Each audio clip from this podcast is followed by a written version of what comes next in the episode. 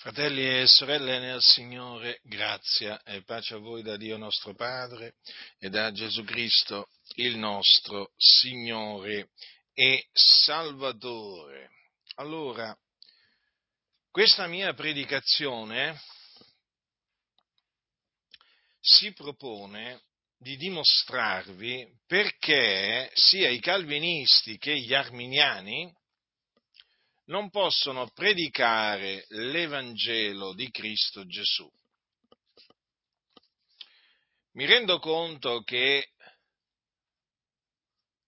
molti rimarranno meravigliati, scandalizzati, irritati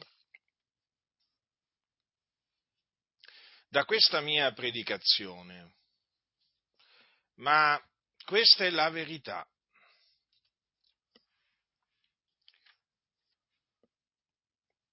I calvinisti sono coloro che si attengono agli insegnamenti di Giovanni Calvino. Vi dico brevemente appunto innanzitutto chi sono i calvinisti e gli arminiani per quelli appunto che non lo sanno.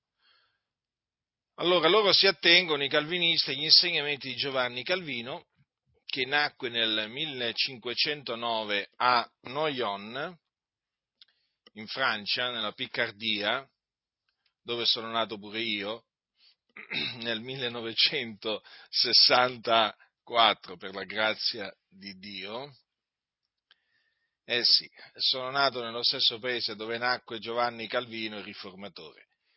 E allora lui nacque nel 1509 e eh, morì nel 1564 era un umanista, un teologo francese che poi eh, si trasferì eh, dalla Francia eh, in Svizzera, andò a dimorare a Ginevra, dove fondò il Regno del Terrore. Beh, lo possiamo chiamare così perché in effetti era un, re, era un, diciamo, era un regno, sì, dove comandava lui, sostanzialmente, e dove c'era un'atmosfera di terrore, anche perché lui, eh, Giovanni Calvino, che noto riformatore, così è chiamato, lui gli eretici li faceva bruciare, li faceva uccidere. Alcuni dicono, beh, altri tempi, beh, anche quelli dell'Apostolo Paolo e dell'Apostolo Pietro erano altri tempi, anzi diciamo che erano tempi ancora più addietro di quelli di, di Calvino. Pensate un po' voi quanto tempo prima hanno vissuto Pietro e Paolo di Calvino, ma non si permisero gli apostoli di mettere a morte gli eretici, cosa che invece fece Calvino. Eh? Sapete, ci sono molte persone nel mondo che definiscono Calvino un assassino. E chi può? E chi può negare ciò? Ma veramente una persona, una persona con un minimo di intelligenza, eh, con, anche con poca conoscenza della scrittura, come fa? Come fa a negare una cosa del genere? È l'evidenza, lo sanno, lo sanno persino i cattolici romani, tanti, tanti evangelici non lo vogliono sentire questo, perché ne hanno fatto un idolo di Calvino, però tanti cattolici romani, peraltro parliamo dei cattolici romani che hanno avuto papi sanguinari che hanno fatto ammazzare, trucidare, massacrare tanti di, quegli, eh, tanti di quei protestanti. Ebbene, proprio loro, i cattolici, biasimano i protestanti, in particolare, in particolare i calvinisti, ma anche i luterani e i calvinisti, perché appunto il, eh, diciamo, il fondatore del calvinismo, diciamo così, si rese appunto colpevole del, dell'uccisione di, eh, di, Serveto, che era appunto certamente un eretico, però non è che chi l'ha fatto, che chi l'ha fatto mettere a morte fosse migliore, diciamo, quanto a condotta eh, eh, di, eh, di, Serveto. Dunque c'era la, praticamente la pena di morte nel regno del terrore che aveva instaurato eh, Calvino a Ginevra, la pena di morte per gli eretici, e già questo dovrebbe fare capire eh, eh, diciamo, da quale spirito sono animati i eh, calvinisti. Mm? Non dico che erano, no, no, sono ancora oggi animati dallo stesso, ehm, dallo stesso eh, spirito e sentimento. Allora, i calvinisti praticamente ehm, si trovano, eh, si trovano nelle chiese riformate, hm? Chiese presbiteriane, chiese anglicane anche, poi ci sono i battisti riformati hm? che aderiscono praticamente alla, al calvinismo, e poi altre, altre, chiese, diciamo comunque sia sempre protestanti, che eh, si rifanno appunto ai eh, principi eh, ai principi del calvinismo, eh, diciamo sostanzialmente ai eh, cinque punti del calvinismo, che sono la depravazione totale della creatura umana, poi l'elezione incondizionata, poi la redenzione limitata o particolare, poi la grazia irresistibile e la perseveranza dei santi. Praticamente due di questi punti noi li rigettiamo e sono la redenzione limitata, è quella che dice che Cristo è morto solo per gli eletti o solo per i peccati degli eletti. Quindi chiama, eh, questo diciamo, punto del calvinismo si chiama redenzione limitata o particolare. Poi c'è la perseveranza dei santi che, ehm, allora questo principio è chiamato così, però si, praticamente noi lo conosciamo sotto il nome di una volta salvati, sempre salvati. Praticamente è quella falsa dottrina che sostiene che eh, quando uno ha creduto eh, non può eh, non può scadere dalla grazia, è impossibile che scada dalla grazia. Allora, diciamo questo brevemente, diciamo, per, mh, affinché abbiate, abbiate, chiaro chi sono i eh, calvinisti. Per quanto riguarda gli arminiani, allora gli arminiani si attengono praticamente al, eh, a quello che insegnò un certo Arminio, eh, lui si chiamava Jacobus Arminius ed era, eh, lo, appunto lo chiamiamo Arminio, ma tutti più o meno lo, lo, lo chiamano con questo nome, era un teologo olandese, eh, nacque nel 1560, morì nel 1609 e lui faceva parte della Chiesa riformata olandese e questo, eh, questo teologo praticamente si oppose a diverse cose che insegnavano i calvinisti. Eh? Lui naturalmente eh, sosteneva il libero arbitrio eh, arminio, la menzogna del libero arbitrio praticamente, quella che sostanzialmente dice che l'uomo il destino se lo crea da sé, proprio per, eh, proprio per estremizzare il, il concetto usando un'espressione che viene utilizzata in diverse chiese evangeliche pentecostali, eh, che appunto sono arminiane. Allora, eh, le, chiese, le chiese che si rifanno agli insegnamenti di Arminio, appunto, sono le chiese mh, chiamate metodiste, eh, le chiese metodiste, fonda, praticamente il metodismo, fondato dal massone John Wesley. Eh? E, eh, e, oltre ai metodisti eh, sono arminiani anche gran parte, una buona parte dei pentecostali. Eh? Una buona parte dei pentecostali, non tutti, eh?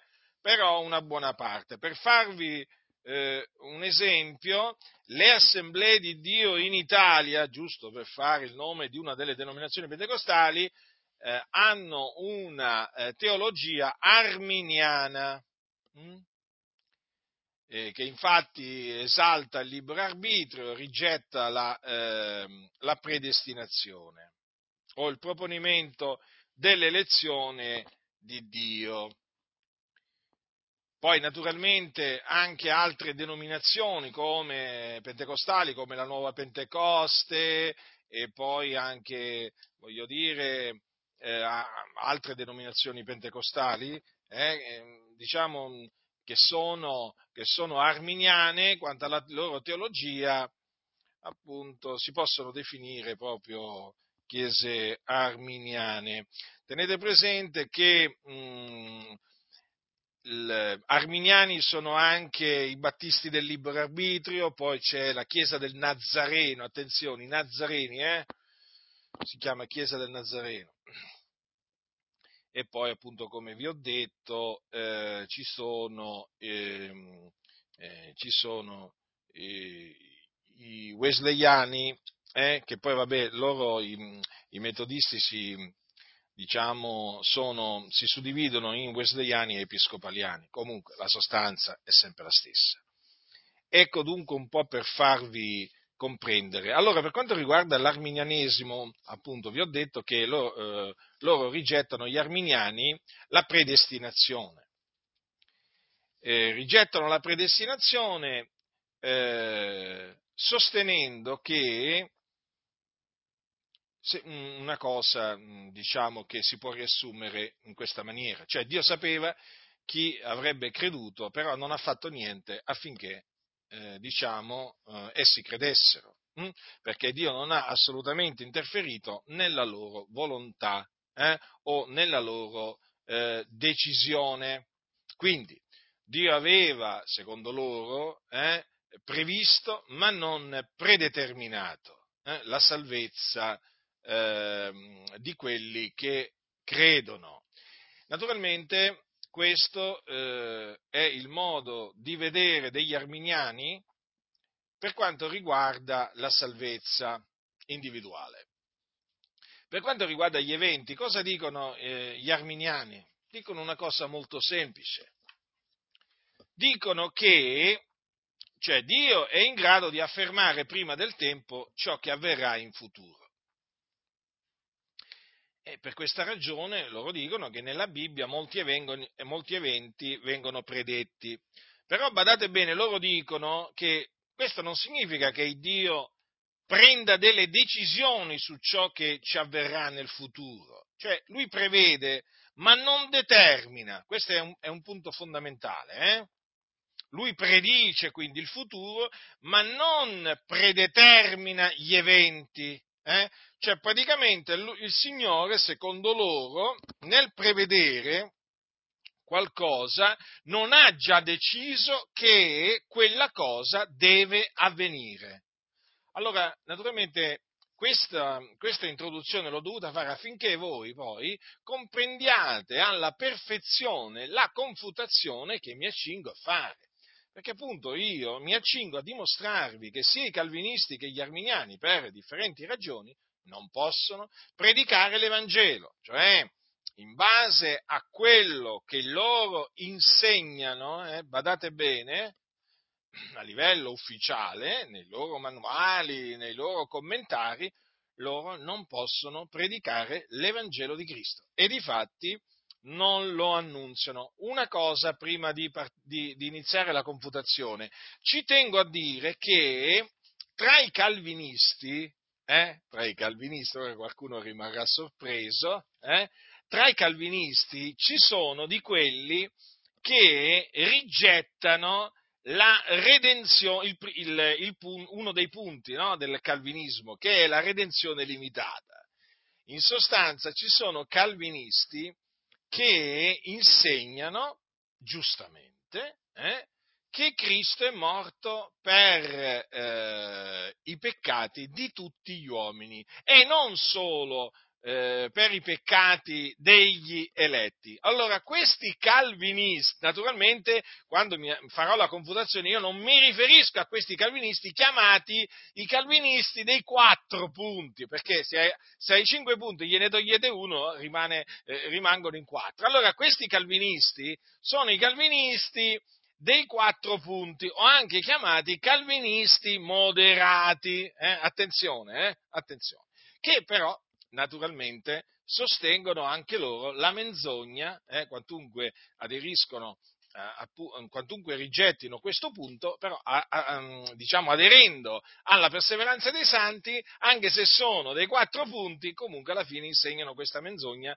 una volta salvati, sempre salvati. Questo è doveroso, eh, questa precisazione ho dovuto farla è perché appunto dobbiamo, voglio dire, fare conoscere che ci sono pure i calvinisti dei quattro punti. Quindi ci sono i calvinisti dei cinque punti e i calvinisti dei quattro punti. Eh? I calvinisti dei quattro punti, lo ripeto, sono chiamati calvinisti moderati. Quando, mi, quando farò la predicazione, naturalmente, quando, quando farò la confutazione, la confutazione che farò quando eh, dirò i calvinisti non si riferisce non si riferisce ai calvinisti dei quattro punti, perché è giusto rendere giustizia ai calvinisti dei quattro punti. Eh? Allora, adesso vi spiego cos'è l'Evangelo, o meglio ve lo ricordo, eh? perché appunto prima di eh, dimostrarvi perché eh, i calvi, sia i calvinisti che gli arminiani non possono predicare l'Evangelo, adesso vi ricordo cos'è l'Evangelo. Eh? Allora, Paolo L'Apostolo Paolo ai Santi di Corinto, al capitolo 15, dice quanto segue. Fratelli, io vi rammento l'Evangelo che vi ho annunziato, che voi ancora avete ricevuto, nel quale ancora state saldi e mediante il quale siete salvati.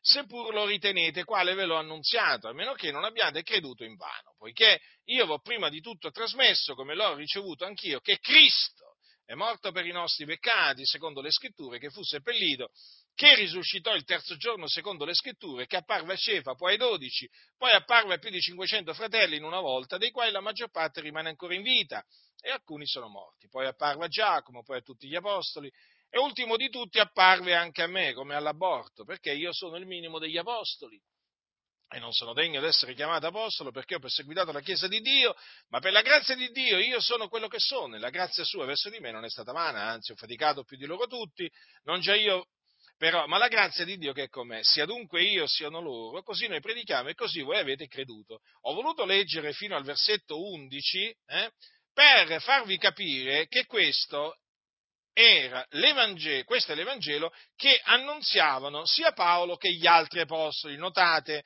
quando poi dice al versetto 11, sia dunque io, siano loro, così noi predichiamo e così voi avete creduto. Quindi, che cos'è che predicavano gli apostoli? Qual era l'Evangelo, cioè la buona novella che gli apostoli predicavano sia ai giudei che ai gentili? Questo, che Cristo è morto per i nostri peccati, secondo le scritture, che fu seppellito, che risuscitò il terzo giorno, secondo le scritture, e che apparve ai testimoni che erano stati innanzi scelti da Dio. Questo era l'Evangelo, ossia la buona novella che gli apostoli del Signore Gesù Cristo annunziavano al mondo. E naturalmente questo è l'Evangelo che ancora oggi deve essere annunziato nel mondo ad ogni creatura e verrà il giorno che sarà annunziato a tutte le genti per il mondo, onde ne sia resa diciamo testimonianza a tutte le genti e allora verrà la fine. Allora, questo è l'Evangelo di cui Paolo non si vergognava. Eh? Vi ricordate infatti quando disse ai santi di Roma io non mi vergogno dell'Evangelo? Ecco, ricordatevi che quando Paolo diceva io non mi vergogno dell'Evangelo, si riferiva proprio all'Evangelo che lui ricordò ai santi di Corinto di avergli, di avergli annunziato quando lui appunto, guidato da Dio, eh, venne a Corinto e là predicò sia a giudei che gentili e molti, eh, molti credettero nel Signore perché Dio aveva un grande popolo in quella città. Quindi quando Paolo dice ai santi di Roma non mi vergogno dell'Evangelo, ricordatevi che per Evangelo Paolo eh, intendeva questo, che Gesù di Nazareth è il Cristo, che è morto per i nostri peccati, secondo le scritture, che fu seppellito, che risuscitò il terzo giorno, secondo le scritture, e che apparve ai testimoni che erano stati innanzi scelti da Dio. Dunque qualcuno potrebbe dire, e allora chi annunzia un altro Evangelo? Chi annunzia un altro Evangelo è anatema, chi annunzia un Vangelo diverso da quello che annunziava l'Apostolo Paolo è anatema, cioè maledetto. Non piace questo? Lo so, non piace a quelli che annunziano un altro Evangelo e che sono molti. E che sono molti nelle denominazioni evangeliche quelli che annunziano un Vangelo diverso da quello che annunziava l'Apostolo Paolo. Eh? D'altronde con tutti questi massoni presenti nelle denominazioni evangeliche c'era da aspettarselo, eh? che facessero sparire l'Evangelo che annunziava l'Apostolo Paolo eh? odiato, odiato dai massoni, veramente, l'Apostolo Paolo, quanto è odiato dai massoni. Sapete perché Paolo è odiato dai massoni? Mm? Allora, perché i massoni sono gnostici, essenzialmente sono gnostici, nella sostanza sono gnostici. Ma perché? A motivo dell'Evangelo. I massoni odiano l'Apostolo Paolo a cagione dell'Evangelo. Eh? E naturalmente quindi odiano anche noi a motivo dell'Evangelo. Eh? A motivo dell'Evangelo. Non è perché gli diciamo di non andare al mare a mettersi mezzi nudi, eh? Non è per questo, non è perché diciamo alle donne di vestirsi con verecondi e con ogni modestia, non è per questo, dovete capirlo questo, eh? O meglio, e anche per questo, ma credetemi, queste cose passano in secondo piano, eh? sono in secondo piano. La ragione principe, principale è questa.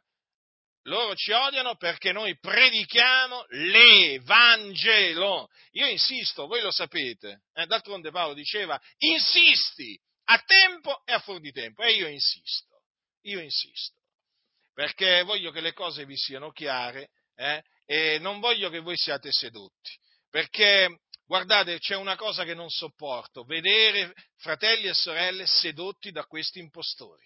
Eh?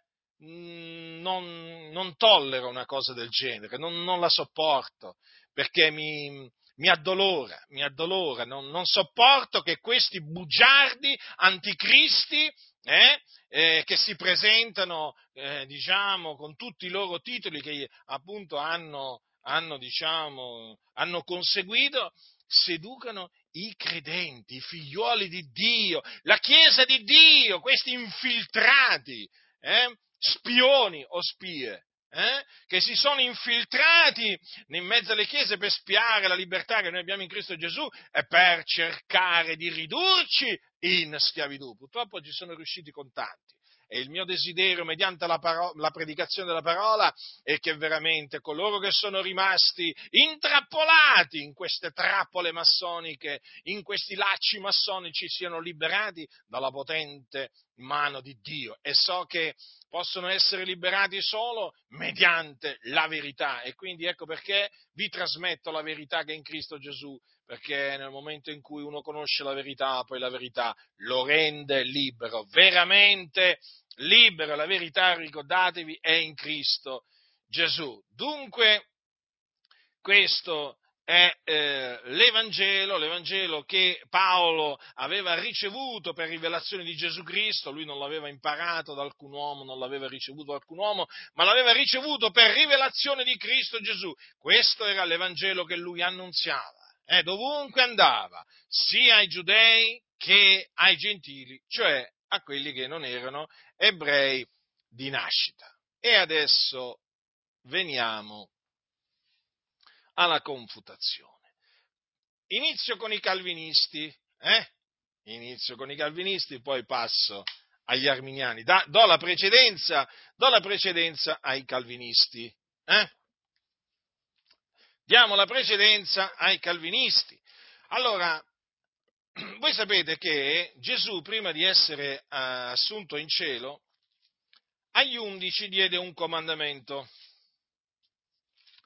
che è questo qua. Andate per tutto il mondo e predicate l'Evangelo ad ogni creatura. Ma quante volte l'avrete sentito? Io, guardate, queste parole di Gesù già le conoscevo ancora prima che il Signore mi salvasse, eh, le conoscevo. Ma poi diciamo che eh, le ho continuate diciamo, a sentire anche dopo che il Signore mi ha salvato. Ma quante volte? Ma quante volte? Ma quante volte ho sentito dire Gesù ha comandato di predicare l'Evangelo eh, ad ogni creatura, ha detto di andare per il mondo e predicare l'Evangelo ad ogni creatura. Avete sentito tante volte. Allora, queste sono parole del nostro Signore Gesù Cristo, quindi quello appunto eh, c'è un comandamento eh, che il Signore diede agli Apostoli, predicare l'Evangelo. Hm? Dunque, prendiamo l'Apostolo, l'Apostolo Paolo, che benché non facesse parte eh, degli undici a cui apparve Gesù, e, e neppure dei dodici, perché dopo, naturalmente, eh, diciamo, il posto di Giuda fu preso appunto da un altro, ehm, da un altro credente, eh? voi vi ricordate eh, sicuramente il suo nome, eh? Mattia, ecco, siccome Paolo non faceva parte eh, né degli undici e neppure dei dodici, perché perché al posto di Giuda poi fu, fu scelto, la sorte cadde appunto su, um, eh, su, Mattia. Vi dico questo perché ci sono gli ignoranti, i soliti ignoranti, eh, che dicono che Paolo faceva parte dei dodici, dei dodici apostoli, dove leggono certe cose, alcuni veramente ancora devo capirlo, eh, devo capirlo, ma sicuramente non leggono queste cose nella Bibbia. Allora Paolo non faceva parte dei dodici apostoli, sappiatelo questo. Eh.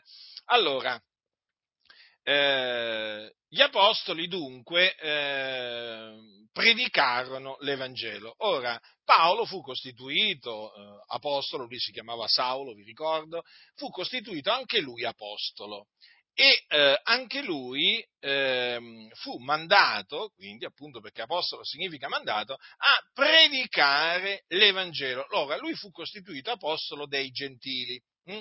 Quindi fu mandato ai gentili, però ricordatevi che Paolo predicò l'Evangelo anche ai, eh, ai giudei. Allora, l'Evangelo che annunziava, eh, annunziava, Paolo è lo stesso Evangelo che annunziavano gli altri apostoli. Eh? quelli che erano stati col Signore. Allora, allora, perché i calvinisti non possono predicare l'Evangelo che l'Apostolo Paolo, che gli Apostoli predicavano al mondo? Per questa ragione perché gli apostoli dicevano ai peccatori, Cristo è morto per i nostri peccati. In altre parole, perché gli apostoli predicavano che Cristo è morto non solo per i peccati degli eletti, ma anche per i peccati di coloro che non sono stati eletti a salvezza. Praticamente gli apostoli predicavano, rivolgendosi in questa maniera, eh, predicavano che Cristo è morto per i peccati di tutti. Difatti gli apostoli che cosa insegnavano? Che, e questo lo leggiamo eh, nella eh, prima epistola di Giovanni, Essi insegnavano che Cristo Gesù è la propiziazione per i nostri peccati, e non soltanto per i nostri, ma anche per quelli di tutto il mondo. E questa è la ragione per cui gli apostoli potevano presentarsi davanti a qualsiasi platea, eh?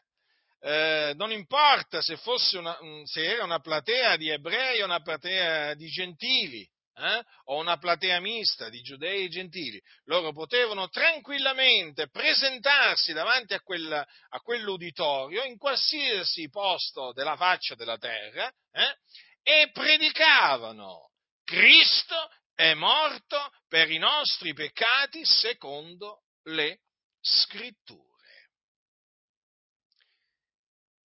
I calvinisti siccome dicono che Cristo è morto solo per i peccati degli eletti, non possono predicare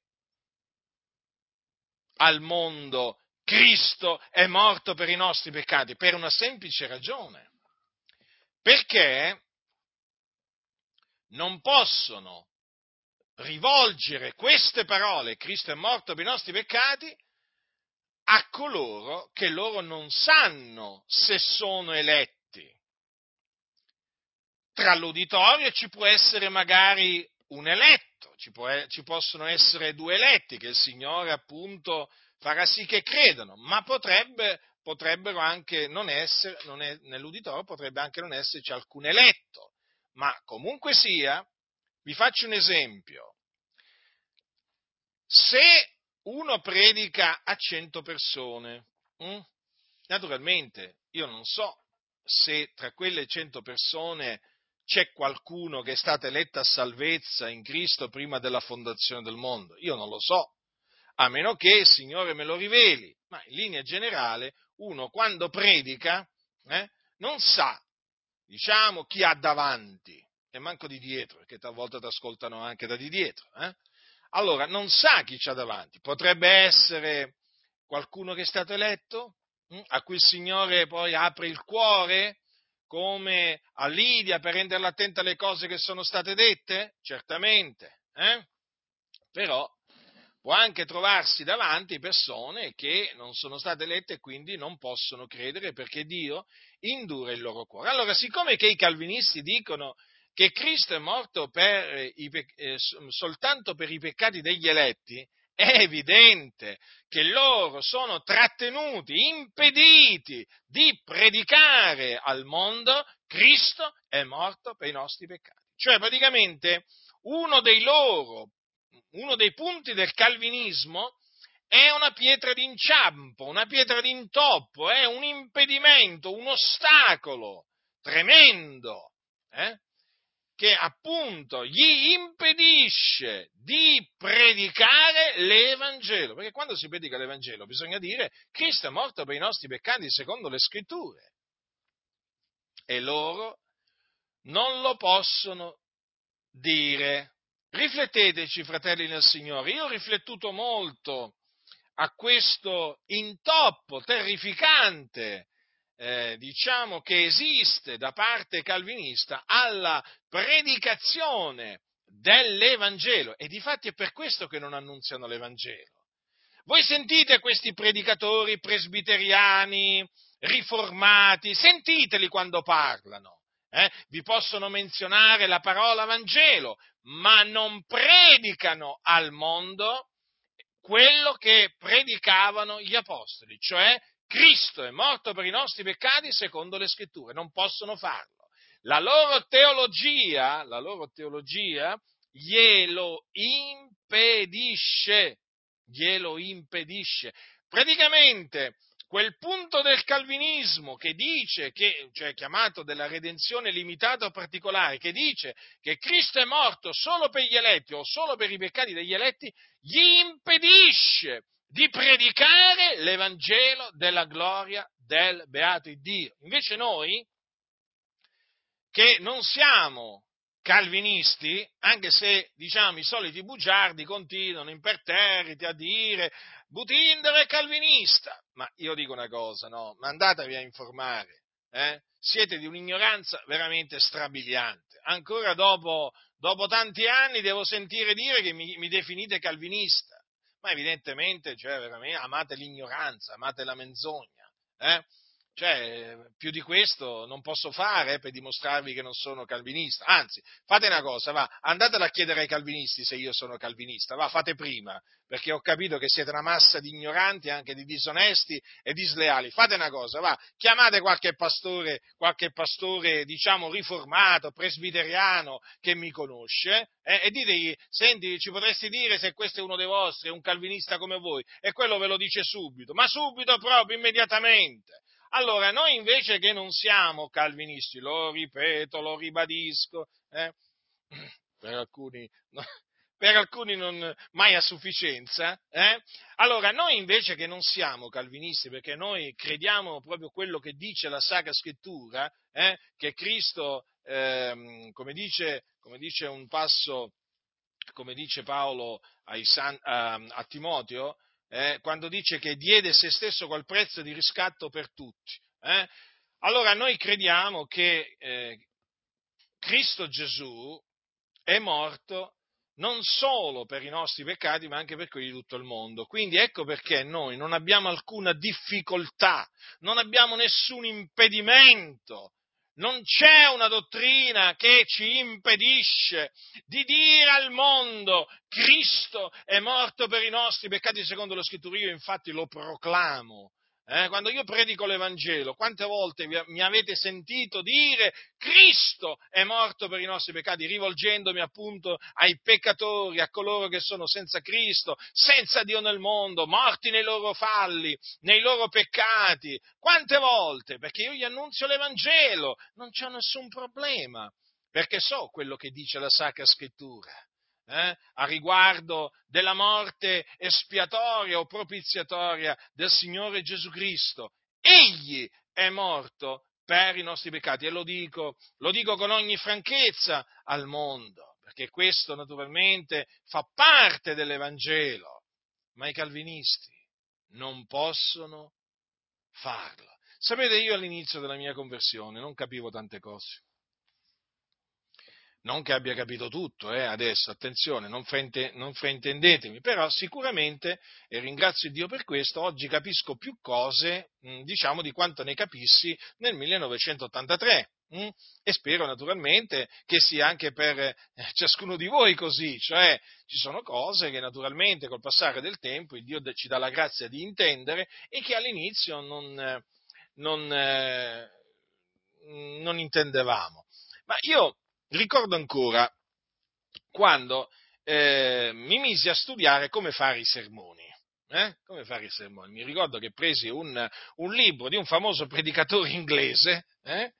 mentre ero in Inghilterra la seconda volta, volli comprare questo libro, portarmelo in Italia perché dissi, perché dentro di me dicevo, ah, io sono stato chiamato da Dio a predicare, quindi adesso devo imparare a predicare. Eh? E allora quale migliore maniera eh, per imparare a predicare se non quella di appunto leggere un libro dove mi insegnano proprio, anzi ne ho presi due, allora, eh, dove proprio mi insegnano a predicare, come fare un sermone.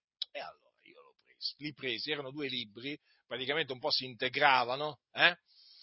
e mi ricordo che poi quando tornai in Italia, eh, quando cominciai, quando mi misi poi, eh, in particolare dopo il militare, a, studi- a, investigare le scritture, mi accostai a questi libri perché io volevo, praticamente pensavo no, che i predicatori, diciamo che diciamo, avevano vissuto, diciamo prima di me, che avevano una, un certo nome, insomma io pensavo che questi veramente predicassero l'Evangelo. Ma veramente, in buona fede, io credetemi, io ci credevo. Ma ho detto, devo, ho solo da imparare da costoro. Ma io mi ricordo questo, mi ricordo che eh, mi, misi, mi, misi, a praticamente eh, a imparare, no? cioè, cominciai a imparare come si fa a predicare. Voi direte, ma veramente? Sì, sì, io all'inizio, all'inizio ho fatto di quegli errori, pensate un po' voi, ve lo ricordate, io volevo imitare Billy Graham, ma rendiamoci conto. Cioè, io avevo preso come esempio persino Billy Graham e Luis Palau, e quei due massoni che non predicavano l'Evangelo, ecumenici, aperti al dialogo interreligioso, bugiardi. Ma, ma, veramente io quando ci penso a certe cose dico, Signore, grazie che mai preservato, grazie che mai preservato, perché veramente eh, io ero ignorante di tante cose. E allora, allora io cominciai in un certo senso a, a, ragionare così dentro di me. Allora devo impostare la predicazione come dice costui, no?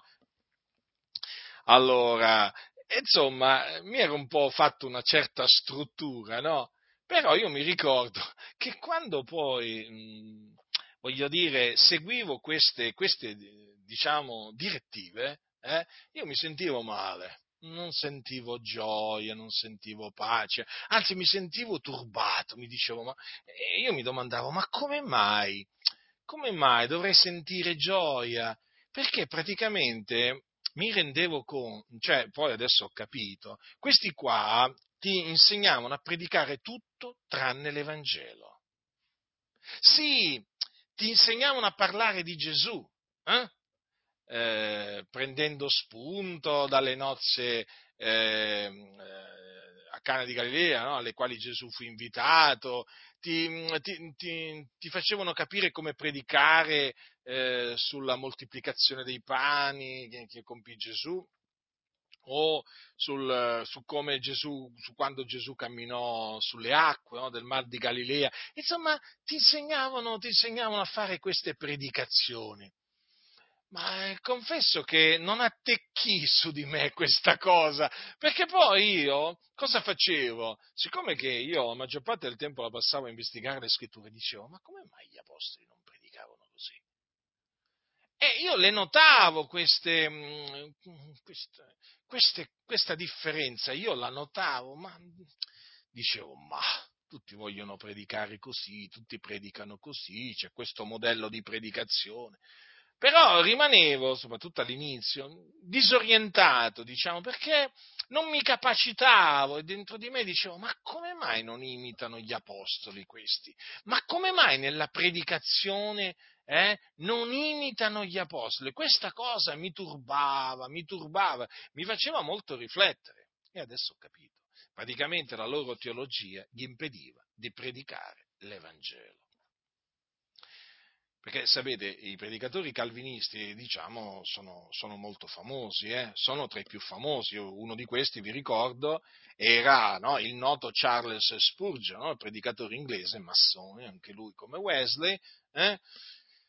che ehm, praticamente nel corso, dei, nel corso dei, del tempo è diventato, diciamo, un punto di riferimento un po' per tutti, per tutti i predicatori. Però io confesso che anche quando leggevo Spurgeon mi annoiavo, non riuscivo, tante volte non riuscivo proprio a capire, diciamo, ragionamenti, certi ragionamenti che faceva, che erano ragionamenti filosofici, proprio mm, cioè, entrava in certi meandri non, dove non riuscivo proprio a seguirlo. Riuscivo a seguirlo ogni tanto quando citava dei versetti della scrittura, ma per il resto cioè, non è stato mai un, un, mio punto di riferimento. Comunque confesso che all'inizio, sì, all'inizio volevo diventare come Billy Graham e Luis Palà, così sapete anche questo, eh? però vedete come il Signore nella sua grande misericordia mi ha preservato. Allora, eh, dunque, vi stavo, eh, vi stavo, dicendo questo, ecco, vi ho, vi ho, ho voluto ricordare questa parte della mia vita per farvi capire che quando appunto una predicazione non è conforme alla parola di Dio, lo Spirito di Dio in qualche maniera ti avverte, ti avverte. Poi certo sta a noi chiaramente ascoltare ciò che lo Spirito dice. E all'inizio, in effetti, eh, diciamo proprio perché lo fanno tutti, lo dicono tutti, ma tutti fanno così, tutti predicano così, sei un po' da giovane, un po' disorientato, non dico confuso, però un po' disorientato perché dici ma com'è possibile? Tutti predicano così e nessuno predica come l'Apostolo Paolo. Questa cosa veramente col passare del tempo veramente mi ha, mi ha, mi ha sempre più fatto pensare e poi adesso, adesso ho capito perché diciamo, la predicazione di costoro non, non segue l'esempio della predicazione degli apostoli, perché loro, a motivo della loro teologia, o calvinisti o, o, o, o arminiani, non possono predicare l'Evangelo. Dunque, vi ho dimostrato dunque perché i calvinisti non possono predicare l'Evangelo. Badate bene, perché, sapete, l'astuzia oramai fa parte, fa parte proprio, del, proprio del carattere, dell'essere di tanti, anche calvinisti. Praticamente gli dà fastidio a, a, tanti calvinisti gli dà fastidio che noi predichiamo l'Evangelo. È un dato di fatto, lo so, eh, a me dispiace, però i fatti sono questi. Praticamente adesso eh, diciamo, si, diffonde, si diffonde l'idea che l'Evangelo che noi predichiamo è una formula, una sorta di formula. Eh? E quindi non, non c'è una maniera, una maniera diversa, secondo noi, di annunziare l'Evangelo, ma voglio, voglio fare una precisazione, voglio mm, darvi questa breve spiegazione. In questa maniera. Ma come mai quando costoro sentono dire che l'Evangelo è Giovanni 3,16 o dicono che Giovanni 3,16 è l'Evangelo e lo citano a memoria, con precisione, stando attenti a non sbagliare. Lo conoscete Giovanni 3,16? poiché Dio ha tanto amato il mondo che ha dato il suo unigenito figlio affinché chiunque crede in lui non perisca ma abbia vita eterna. Come mai, dico, quando recitano a memoria, di, ripetono a memoria queste parole che sono scritte in Giovanni? come mai le presentano dicendo che è l'Evangelo e nessuno deve mettere proprio in discussione quello che loro dicono e ci tengono a dire che quello è l'Evangelo? Hm? O basta annunziare quello al mondo? Quante volte l'avete sentito dire? Ma tu basta che a quelli del mondo gli dici Giovanni 3,16 e gli hai annunziato l'Evangelo? No, no. No, no, assolutamente. Tu non annunzi l'Evangelo ai peccatori, eh? dicendogli Giovanni 3,16, te lo posso assicurare. Difatti gli apostoli non andavano in giro a proclamare Giovanni 3,16, l'avete notato? Non ne siete convinti? Beh, leggete il libro degli Atti degli Apostoli. Eh? E leggete appunto Paolo e poi vi renderete conto che non era questo l'Evangelo che veniva annunziato. Fermo restando che Giovanni 3,16 è la parola di Dio, eh? e noi la proclamiamo la parola di Dio, però non è l'Evangelo Giovanni 3,16. Ma allora dico io, per una vita, per una vita, avete voi che siete degli ipocriti, degli sleali, dei disonesti, per una vita avete sentito dire che Giovanni 3,16 è l'Evangelo, non avete fiatato, non avete fiatato, siete stati muti, anzi avete detto amen non so quante volte, eh?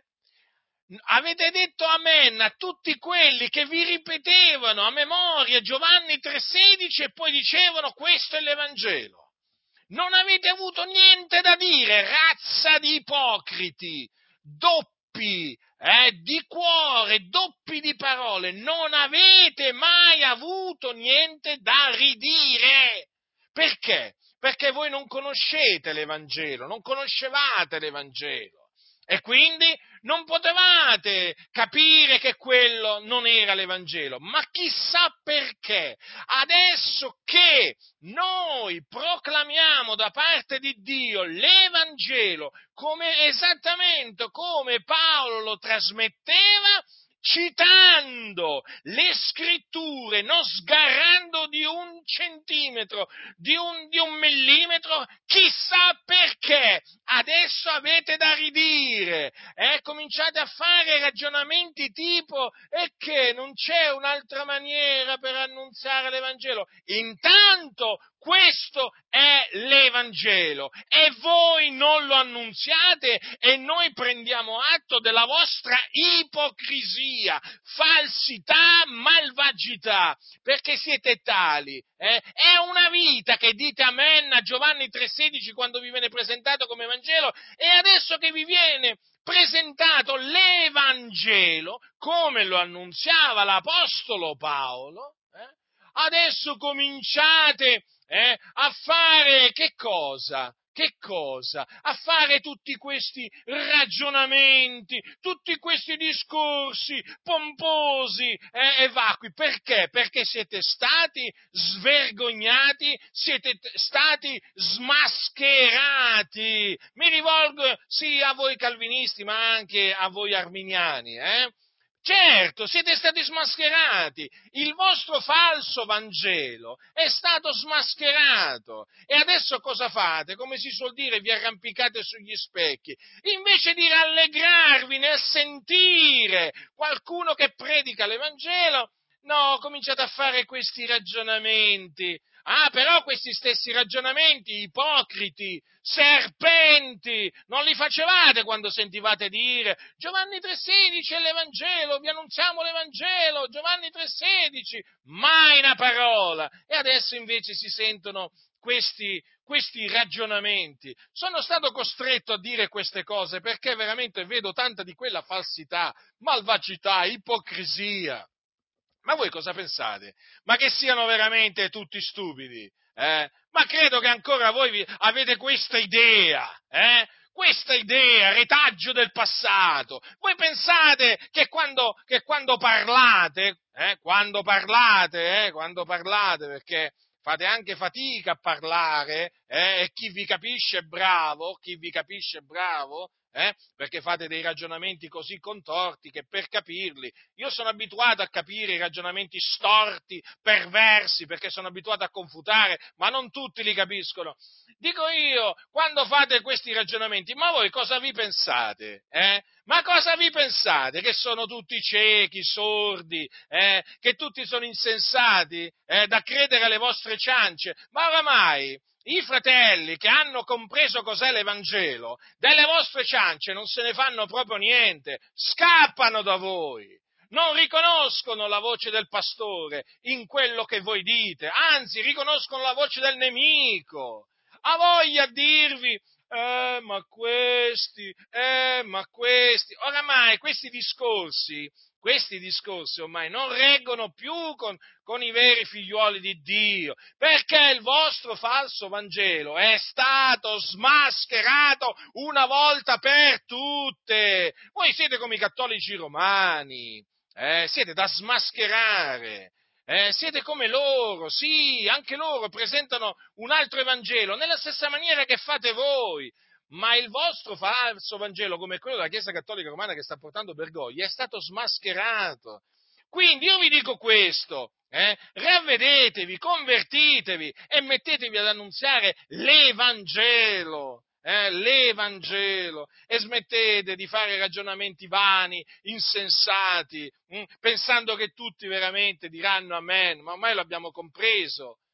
La cosa bella, una delle cose belle, diciamo, dei social, qual è? Che fanno, i social fanno emergere quello che sono veramente le persone, eh?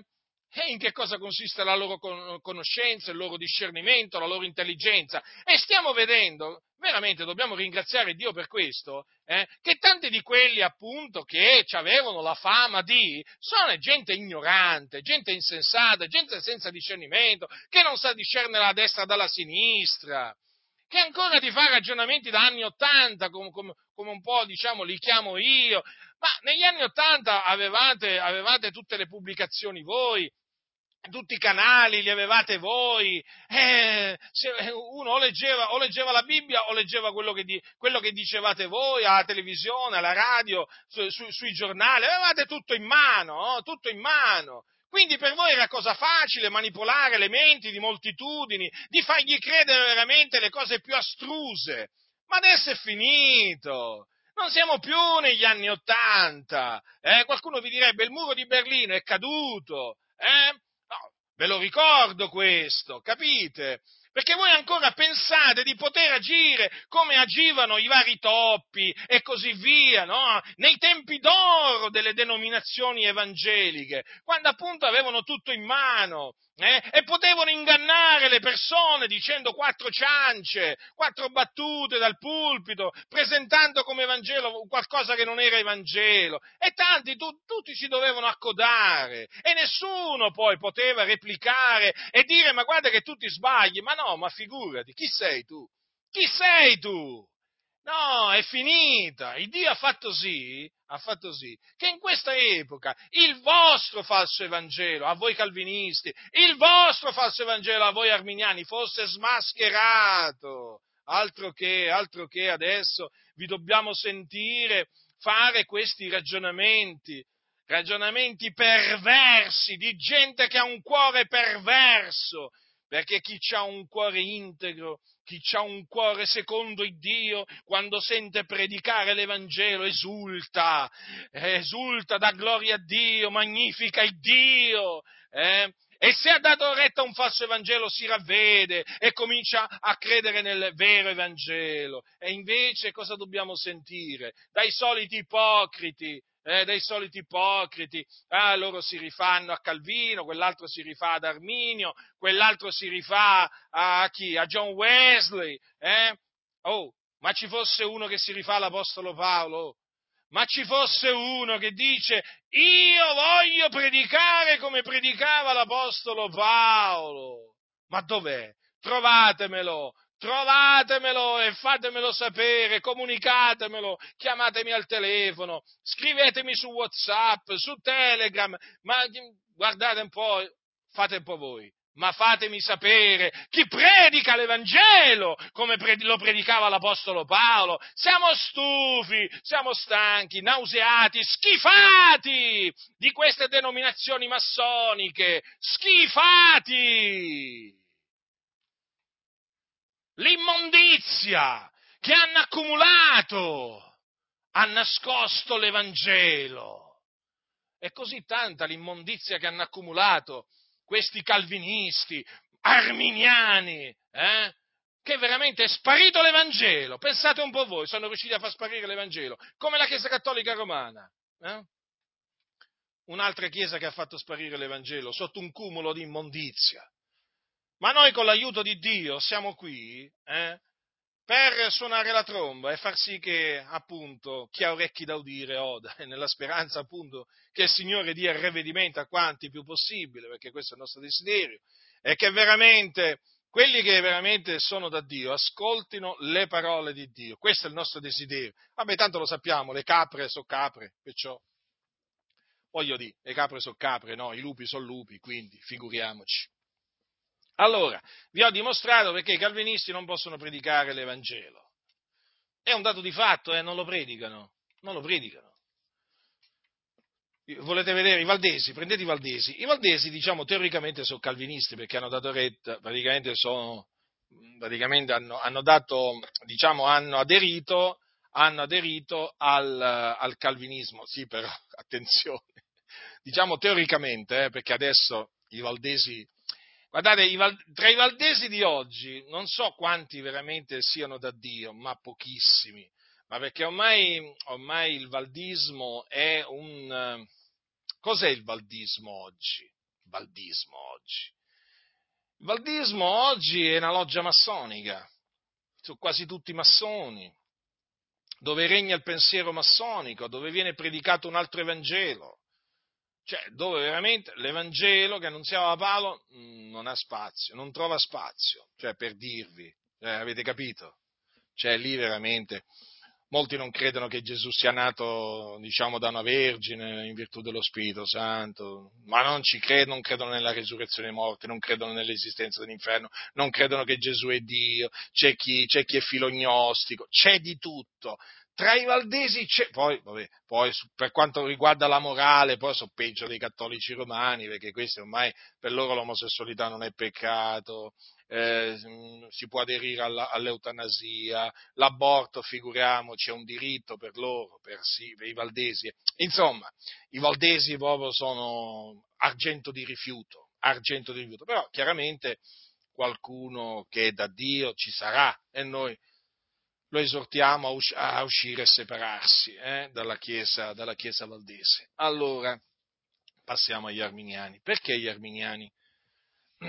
Perché sono quelli anche che comunque, diciamo, in un certo senso sono più, più che diciamo, ci interessano maggiormente. Perché? Eh, perché? Perché noi siamo pentecostali. E eh, praticamente mh, e i pentecostali appunto hanno aderito all'arminianismo, sono arminiani no? quanto alla loro teologia. Allora, perché gli arminiani non possono predicare l'Evangelo? Eh, ancora, eh, mi, mh, mm, anche in questa circostanza, mi concentrerò su queste parole. Cristo è morto per i nostri peccati secondo le scritture. Allora, per questa ragione, una ragione diversa, eh?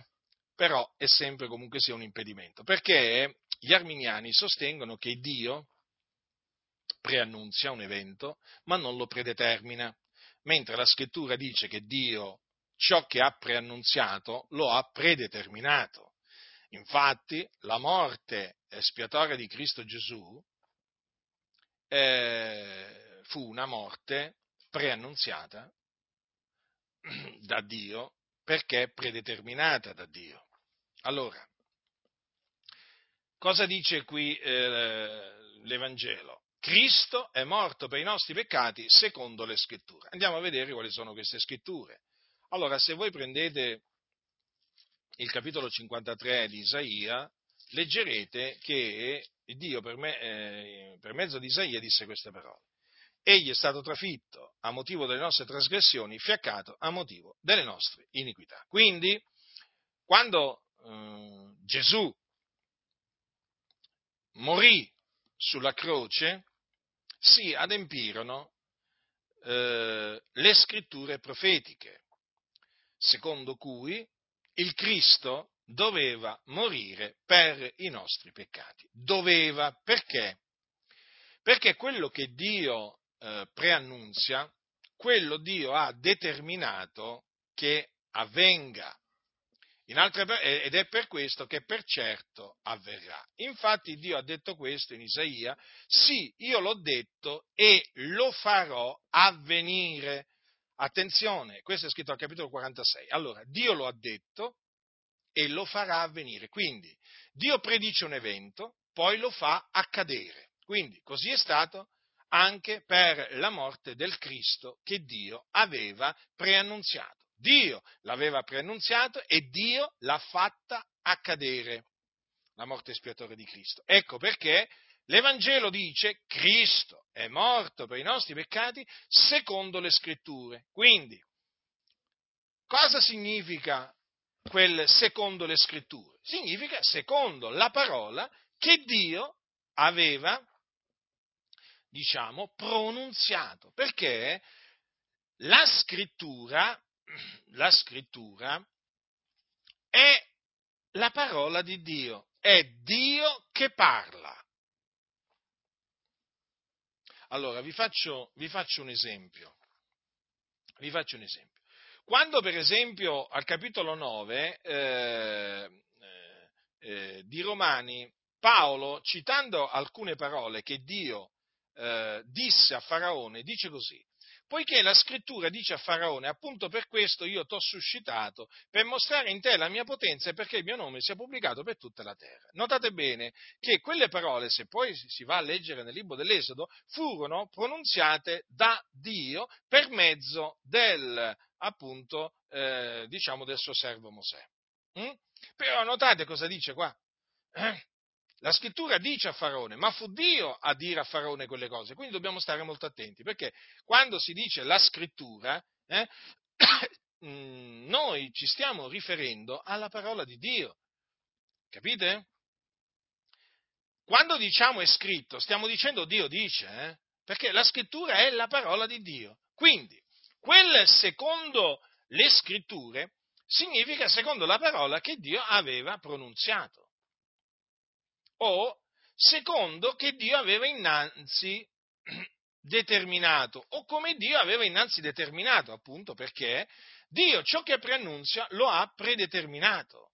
Sì, io l'ho detto e lo farò avvenire. E così è avvenuto per quanto riguarda la morte del Signore Gesù Cristo. Allora, vi spiego questo con delle parole di Gesù. Allora, per dimostrarvi che eh, Gesù, poiché era il Cristo, doveva morire per i nostri peccati. Doveva. Quindi non è come dicono, diciamo, diversi arminiani, eh, tra cui eh, le assemblee di Dio in Italia, non è come dicono loro che la morte di Gesù non è stata un'esperienza inevitabile. Eh no, perché la morte di Gesù fu, era inevitabile, perché doveva accadere. Allora, capitolo 16, capitolo 16 di Matteo capitolo 16 di Matteo, c'è scritto, da quell'ora Gesù cominciò a dichiarare ai suoi discepoli che doveva andare a Gerusalemme e soffrire molte cose dagli anziani, dai capi sacerdoti, dagli scrivi, e, e dagli scrivi ed essere ucciso e risuscitare il terzo giorno. Notate, doveva soffrire, doveva essere ucciso, doveva risuscitare il terzo giorno. Allora io naturalmente qui mi sto concentrando sulla, eh, sulla morte di Cristo. Allora cosa ha detto Gesù? Cosa predisse Gesù? Che egli doveva essere ucciso. Doveva, capite? Quindi quando Gesù disse anche ai suoi discepoli il figlio dell'uomo sta per essere dato nelle mani degli uomini, lo uccideranno, al terzo giorno risusciterà, con quelle parole stava, diciamo, dicendo quello che gli doveva accadere, quello che appunto doveva accadere. Infatti, quando eh, quando Gesù, eh, dopo che Gesù risuscitò dai morti, che cosa, eh, che cosa eh, disse, dissero eh, quei due angeli o quei due uomini in vesti sfolgoranti che apparvero alle donne che si erano recate al sepolcro? Ascoltate attentamente. Capitolo 24 di Luca. Perché cercate il vivente fra i morti? Egli non è qui, ma è risuscitato. Ricordatevi come egli vi parlò quando era ancora in Galilea dicendo che il figlio dell'uomo doveva essere dato nelle mani degli uomini peccatori ed essere crocifisso e il terzo giorno risuscitare. Notate?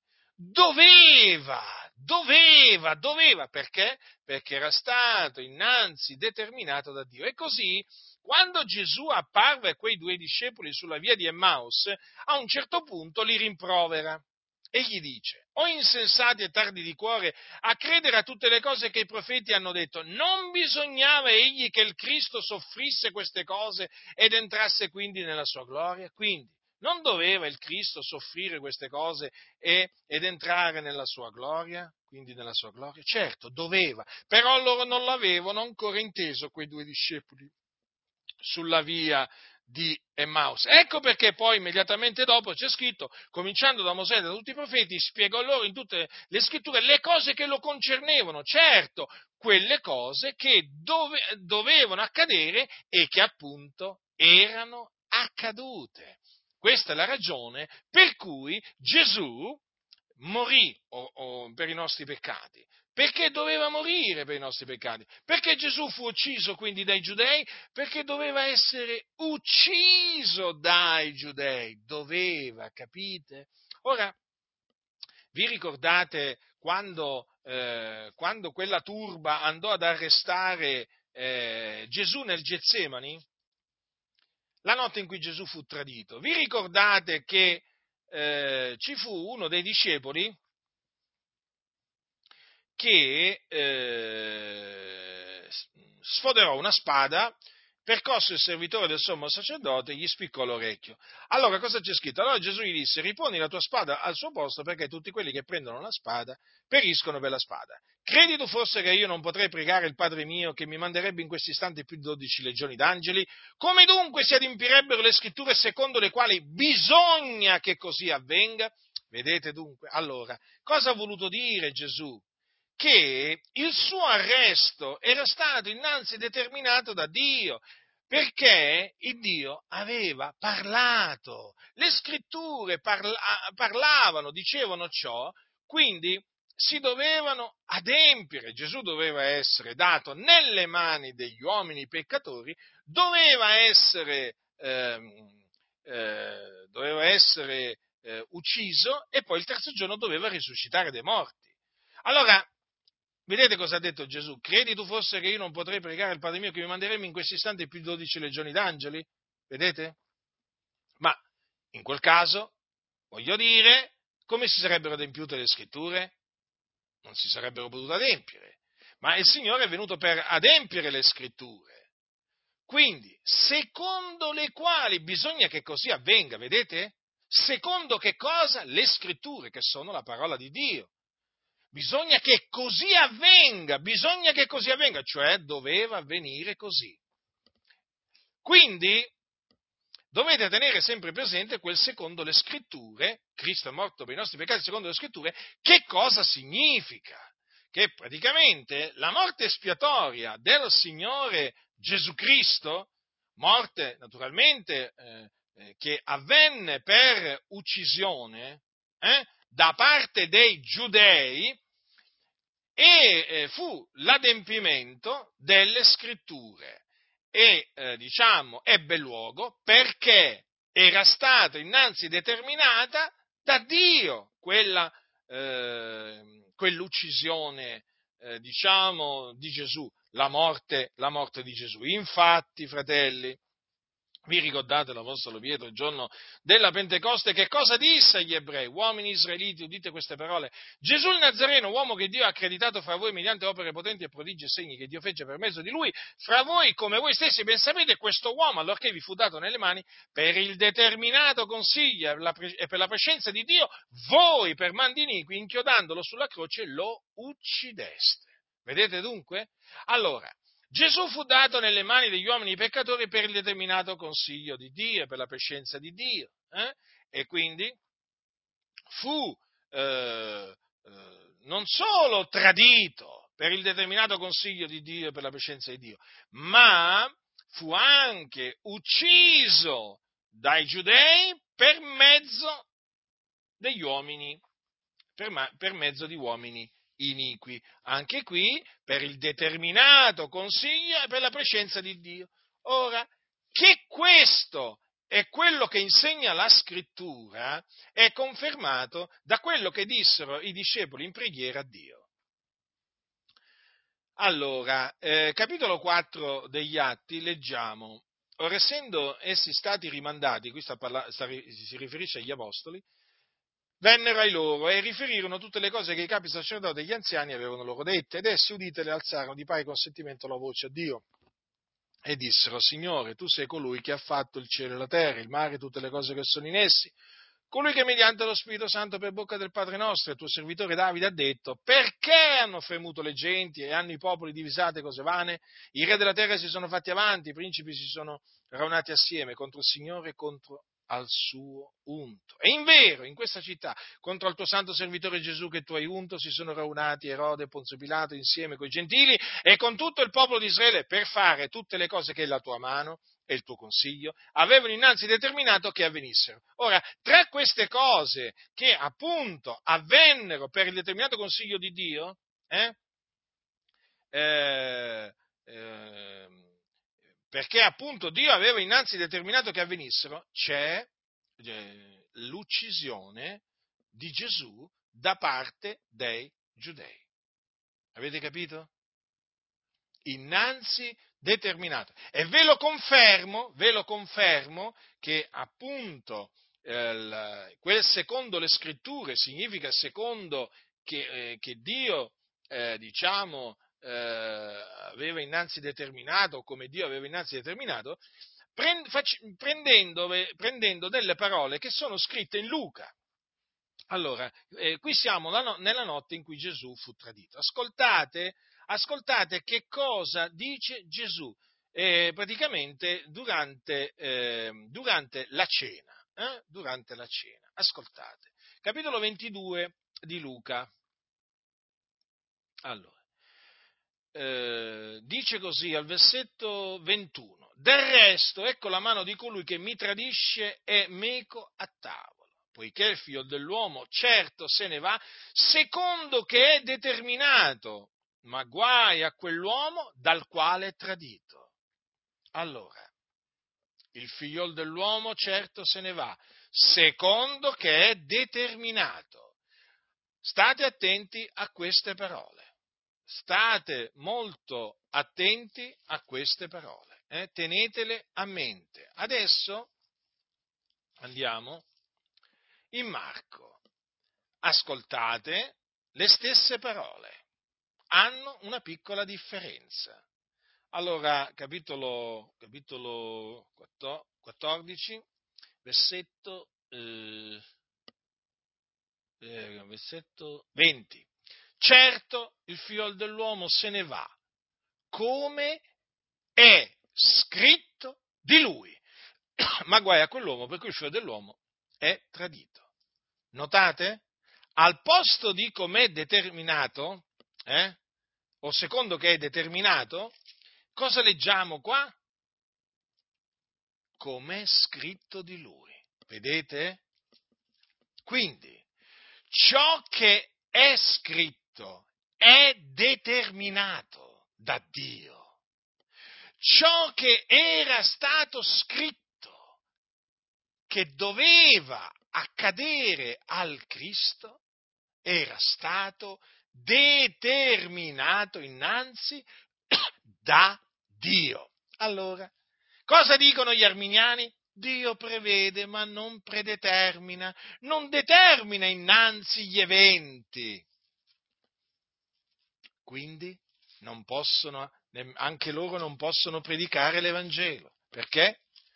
Perché quando si predica l'Evangelo si dice Cristo è morto per i nostri peccati secondo le scritture e quel secondo le scritture indica praticamente che la morte di Cristo è avvenuta secondo il determinato consiglio di Dio. Secondo che era stato determinato da Dio. Questo significa quel secondo le scritture e ve l'ho dimostrato. Avete capito dunque perché gli arminiani stanno lontano dall'Evangelo? Eh? Allora, i calvinisti stanno lontano dall'Evangelo per quella ragione che vi ho appunto innanzi, diciamo, spiegato. Gli arminiani stanno lontano dall'Evangelo, non, si può, non si possono avvicinare all'Evangelo che annunziava Paolo, perché c'è quel secondo le scritture. Praticamente quel secondo le scritture li fa impazzire, eh? gli fa andare il sangue al cervello, perché quel secondo le scritture distrugge tutto l'arminianesimo, tutto il, il cosiddetto libero arbitrio. Avete capito dunque? Ve l'ho dimostrato, fratelli del Signore. Poi chi è da Dio ascolta le parole di Dio. Io lo so che non tutti, non tutti si convertiranno, lo so che non tutti, non tutti quelli che dormono si risveglieranno, però quanto a me è mio dovere suonare la tromba, annunziare la parola di Dio. Quindi, allora, i calvinisti per una ragione e i, eh, naturalmente eh, gli arminiani per un'altra ragione, ma ambedue praticamente sono accomunati da questo terrore che hanno, praticamente il terrore dell'Evangelo, non ci possono avvicinare all'Evangelo, stanno lontani, stanno lontani. Allora riflettete un momento, ma chi ha fatto tutto questo? Un nemico, per forza, ma certo, il diavolo. Vedete dunque le menzogne? Eh? Ci sono delle menzogne che praticamente la cui eh, diciamo, pericolosità, la cui eh, efficacia distruttiva viene sottovalutata. Eppure io vi ho dimostrato che queste due menzogne, quella ca- ca- calvinista e quella arminiana, impediscono di fare qualcosa che è un ordine del Signore, annunziare l'Evangelo. Vi rendete conto? Cioè, vi rendete conto? Ecco la ragione per cui non sentite predicato l'Evangelo che annunziava l'Apostolo Paolo. Perché da parte calvinista non possono dire al mondo Cristo è morto per i nostri peccati. Eh? E appunto perché loro dicono, oh, eh, se, se, ci sono, se, ci sono, non persone elette eh, in mezzo a quelli a cui mi sto rivolgendo, eh, poi dico una menzogna, perché Cristo è morto solo per, per i peccati degli eletti, quindi no, no, No, no, mi, mi, trattengo, mi trattengo, evito, evito, evito di dire al mondo Cristo è morto per i nostri peccati. Eh, perché metti, metti, che tra quelli non c'è un eletto, metti che tra quelli su cento ce ne sono su due di eletti, io vado a dire sempre una menzogna. Quindi, quindi alla fine dovrebbero essere sicuri di predicare degli eletti, praticamente, no? Loro, per predicare Cristo è morto per i nostri peccati, dovrebbero essere sicuri ogni volta di parlare a persone che sono state elette a salvezza eh, prima della fondazione del mondo. Ma è evidente che non può essere così, perché appunto l'Evangelo deve essere predicato a tutto, a tutto, il mondo, per tutto il mondo, ad ogni creatura. Allora, questo per quanto riguarda i calvinisti, eh, poi per quanto riguarda invece gli arminiani, quelli proprio dalla storia di Gesù di Nazareth ci stanno lontani mille miglia, eh? ci stanno lontani mille miglia, eh? soprattutto, soprattutto dalla morte, dalla morte di Gesù, quanto ci stanno lontano, certo, perché loro non credono eh, che quello che Dio aveva preannunziato sulla morte di Gesù lo aveva predeterminato. Eh? Lo aveva innanzi determinato. Non credono a quello che credevano gli apostoli, al bando delle loro ciance, le ciance delle Adi, le ciance della nuova Pentecoste e così via. Non ci credono a quello che dice la scrittura, questi. Eh? Ma figuratevi, sono arrivati a dire le Adi che la morte di Gesù non è stata un'esperienza inevitabile. Ma di quale Gesù parlano questi? Ma di quale morte di Gesù parlano? Di quella che se sono, se sono fatti secondo, secondo, la loro dottrina, eh, diciamo, perversa arminiana. Ecco, quella, quella. Ma quella non è la morte di Gesù che predicavano gli apostoli. La morte di Gesù che predicavano gli apostoli era una morte innanzi determinata da Dio. Quindi quando voi leggete Matteo, Marco, Luca, Giovanni, eh, che cosa state leggendo? Che cosa state leggendo quando arrivate, eh, quando arrivate per esempio a leggere l'arresto di Gesù? Eh? Quando, quando, leggete quello che, eh, quello, diciamo, l'uccisione di Gesù al Calvario, la sua crocifissione, che cosa state leggendo? State leggendo l'adempimento delle scritture. Hm? Quindi state, eh, diciamo, leggendo degli eventi che erano stati innanzi determinati da Dio. Naturalmente è chiaro che io mi sono concentrato su questa parte dell'Evangelo, eh? perché è chiaro che non annunziando diciamo, questa parte dell'Evangelo, loro non annunziano l'Evangelo, perché poi ricordatevi che c'è anche il seppellimento, eh? poi c'è anche la resurrezione eh? di Gesù il terzo giorno, avvenuta secondo le scritture, quindi il ragionamento è sempre lo stesso, eh? E poi ci sono le sue apparizioni, ma naturalmente io per dimostrarvi che loro non annunziano l'Evangelo mi sono eh, dovuto concentrare su questa parte eh, dell'Evangelo, cioè Cristo è morto per i nostri peccati secondo le scritture. L'hanno fatta fuori. L'hanno fatta fuori. Sia i calvinisti che praticamente eh, eh che, che, gli arminiani. Eh? Quanto è meraviglioso sentire proclamare Cristo è morto per i nostri peccati secondo le scritture e invece quanto è raro, quanto è raro. Perché questo?